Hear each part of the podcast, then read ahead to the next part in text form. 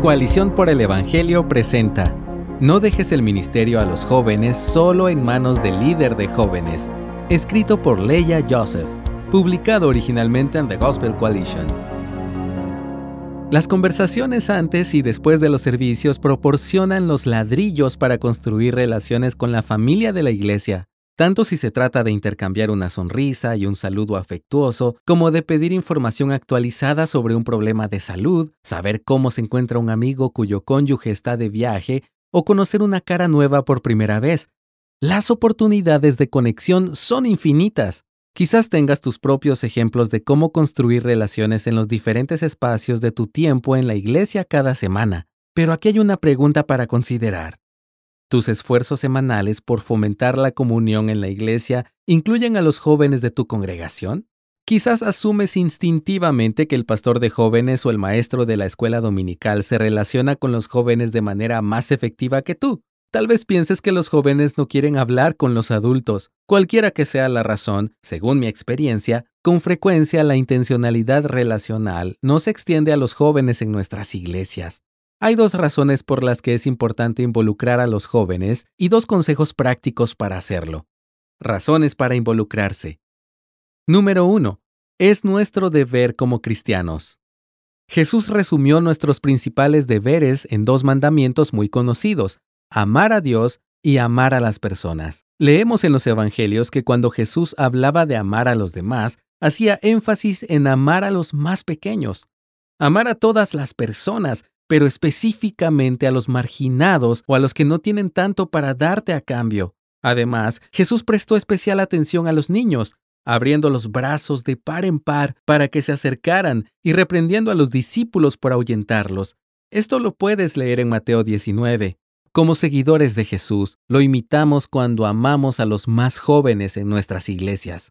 Cuanto más aprendemos sobre lo que disfrutan, temen y experimentan, más oportunidades tenemos de animar, orar y alegrarnos. Llegar a conocer a los niños y adolescentes es a menudo mucho trabajo con poco retorno relacional, pero caminamos en obediencia a los mandamientos de Dios mientras buscamos conocer y amar desinteresadamente a los jóvenes que nos rodean.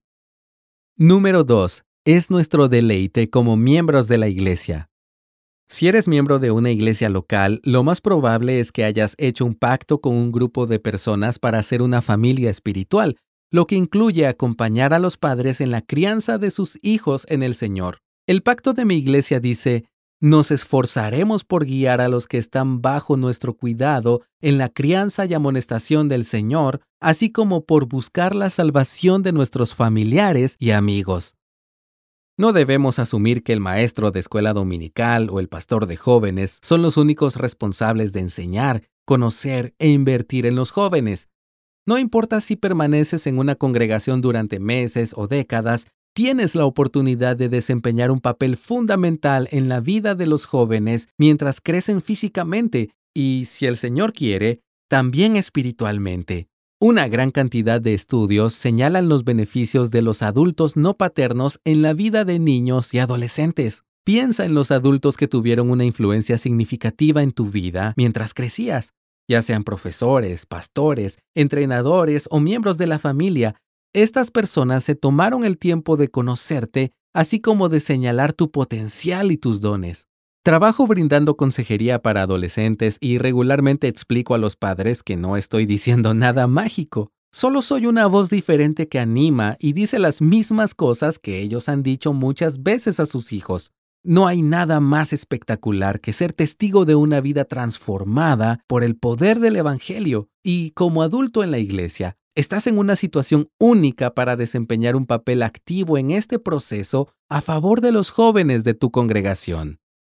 Consejos prácticos. Número 1. Conoce a los jóvenes pensando en el largo plazo. Empieza por aprender los nombres y las edades de los jóvenes de tu congregación. Observa a los jóvenes que están solos y salúdalos, tal vez expresando tu alegría de tener la oportunidad de conocerlos. Es de esperar que sea un encuentro un tanto torpe, pero no te rindas si la primera interacción parece forzada. Los jóvenes rara vez interactúan con habilidades sociales desarrolladas. El córtex prefrontal, responsable de la mayor parte de la interacción social, no está completamente formado hasta aproximadamente los 25 años. Mi hija de cuatro años espera su grupo de juego con más ganas que la Navidad, pero cuando saluda a sus amigos en la puerta, a menudo se esconde detrás de mi pierna y ni siquiera sonríe. Los padres han compartido conmigo historias similares sobre sus adolescentes que se reúnen conmigo para el discipulado y la consejería.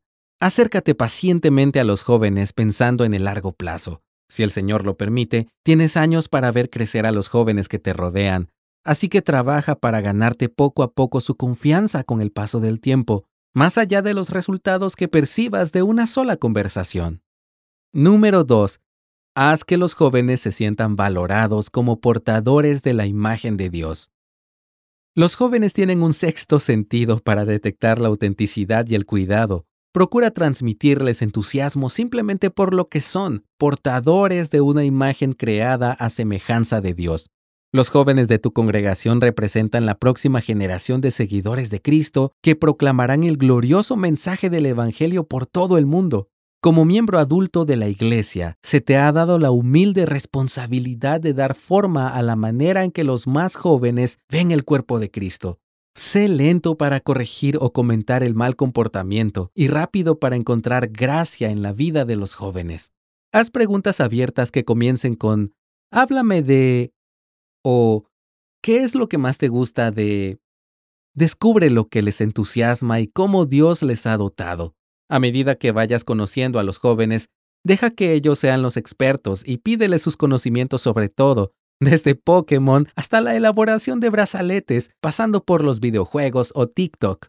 No te acerques solo a los jóvenes que parecen estar interesados en asuntos espirituales, sino también a los que parecen desear estar en cualquier lugar menos en la iglesia. Dirígete hacia los jóvenes, recordando la oportunidad única que tienes como adulto, que no es uno de sus padres, buscando dejar un maravilloso aroma de la iglesia estampado en sus mentes y corazones. Al considerar la posibilidad de acercarte a los jóvenes en tu iglesia, recuerda la frase que Nike popularizó hace años. Solo hazlo. Sé consciente de los jóvenes que te rodean y procura crecer en el desarrollo de habilidades de acercamiento. No pienses demasiado ni te esfuerces en exceso. Acércate a un grupo de jóvenes y pregúntales cómo les ha ido la semana y no te ofendas si te miran extrañados. Sonríe y dile a la niña sentada pacientemente mientras su madre habla que te anima mucho su dominio propio. Fíjate en el chico que está sentado solo, sin nadie con quien hablar, y pregúntale qué espera con emoción la próxima semana. Como escribe la consejera y autora Julie Lowe, trabajar con jóvenes puede parecer un don innato dado por Dios, pero en realidad es una experiencia y aptitud fomentada que crece cuando nos comprometemos a conocer y amar bien a esta comunidad. No asumas que los demás tienen todo cubierto. Muévete hacia los jóvenes de tu iglesia y ora para que el Espíritu Santo utilice tu cuidado para ablandar los corazones, hablar la verdad y quizás incluso ayudar a que alguien entienda por primera vez el Evangelio. Gracias por escucharnos. Si deseas más recursos como este, visita coaliciónporelevangelio.org.